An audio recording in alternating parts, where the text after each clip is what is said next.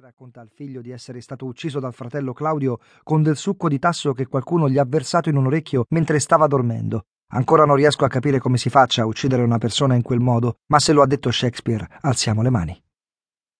Io da bambino non conoscevo queste storie sul tasso e anche adesso che ci penso faccio fatica ad associarle a quell'albero in particolare. Ho l'impressione che Catovolco, se avesse mangiato gli arilli insieme ai semi e alle foglie, o avesse addirittura inghiottito un ramo intero del mio tasso, che come ho detto si trova tra la casa del mutilato di guerra e lo scivolo, al massimo si sarebbe preso un'indigestione o avrebbe avuto delle strane visioni, come capitava a me quando mangiavo gli arilli. Di questo però parlerò più avanti.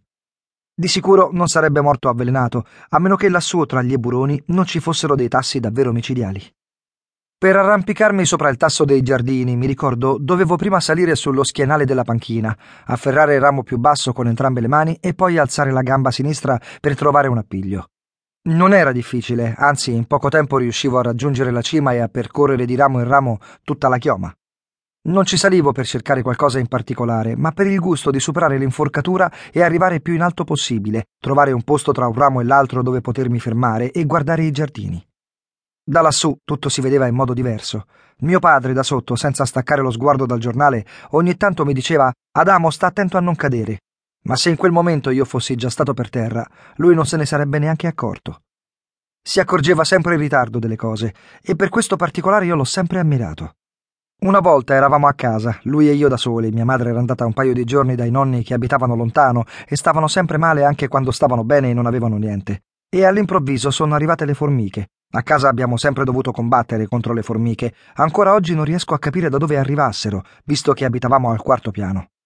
Prima ne era comparso un gruppetto, forse dieci o venti. Non si riesce mai a contarle le formiche. Dopo cinque minuti ne era arrivata un'intera truppa che si muoveva in modo sparpagliato, senza direzione, sopra il lavandino, sopra i fornelli. Alcune avevano raggiunto il frigo e formavano arabeschi sullo sportello, senza meta. Erano una miriade di formiche smarrite nel deserto che andavano a zonzo come impazzite o drogate.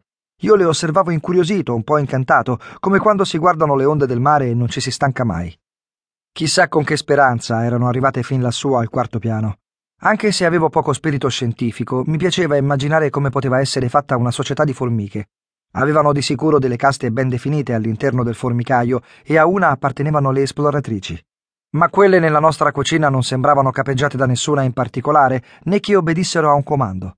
Addirittura sbattevano una contro l'altra come se avessero perso la loro guida. Quando ho pensato che era arrivato il momento di intervenire, ho chiamato mio padre e gli ho detto Guarda, babbo, ci sono le formiche in cucina.